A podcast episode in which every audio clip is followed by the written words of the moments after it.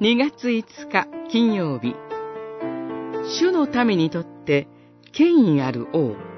サムエル記下23章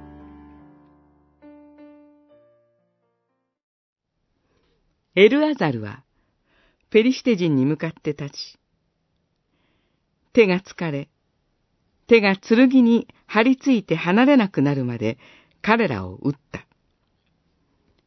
主はその日、大勝利をもたらされ、彼の後に戻ってきた兵士には、略奪することのみが残った。二十三章十節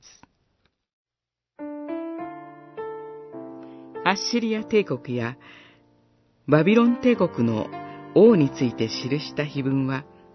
各地への遠征で勝利を収めた王の活躍を記録することで王の権威を高めます。ところが、23章のリストは、ダビデの軍事的な勝利が多くの勇士たちによって支えられていたことを明らかにします。また、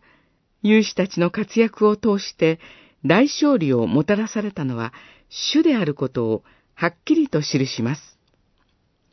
勇士のリストの最後には、ヘト人ウリアの名前が記され、ダビデがその妻、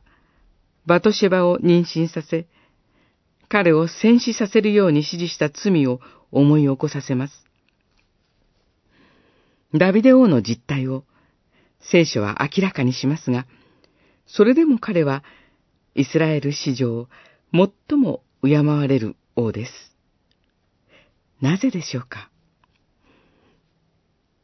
ダビデは、ある戦場で、ベツレヘムの井戸の水を欲します。それを聞いて、三人の勇士が、ペリシテ軍の陣を突破し、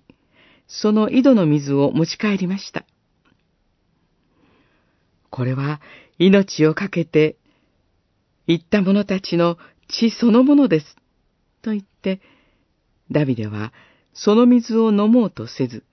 主に捧げます。賭けがありつつも、悔い改め、主の前に生きる王こそが、主のために権威あるものなのです。